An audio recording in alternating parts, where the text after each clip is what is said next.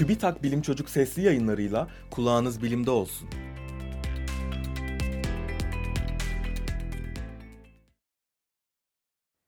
Bu mantar hem beslenmede hem de karbon yakalamada yeni yardımcımız olabilir.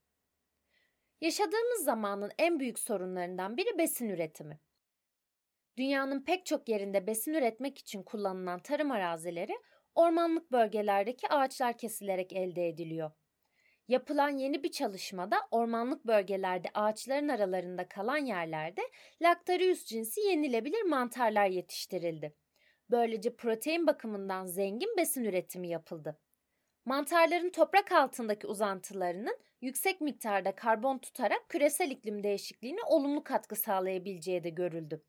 Var olan ormanlık arazilerde bu yöntemin kullanılmasıyla milyonlarca insana besin sağlanabileceği belirtiliyor.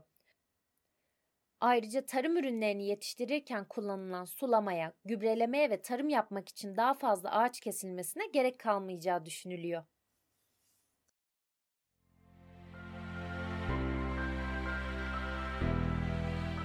Bilim Çocuk sesli yayınlarını SoundCloud, Spotify, Google ve Apple Podcast kanallarından takip edebilirsiniz.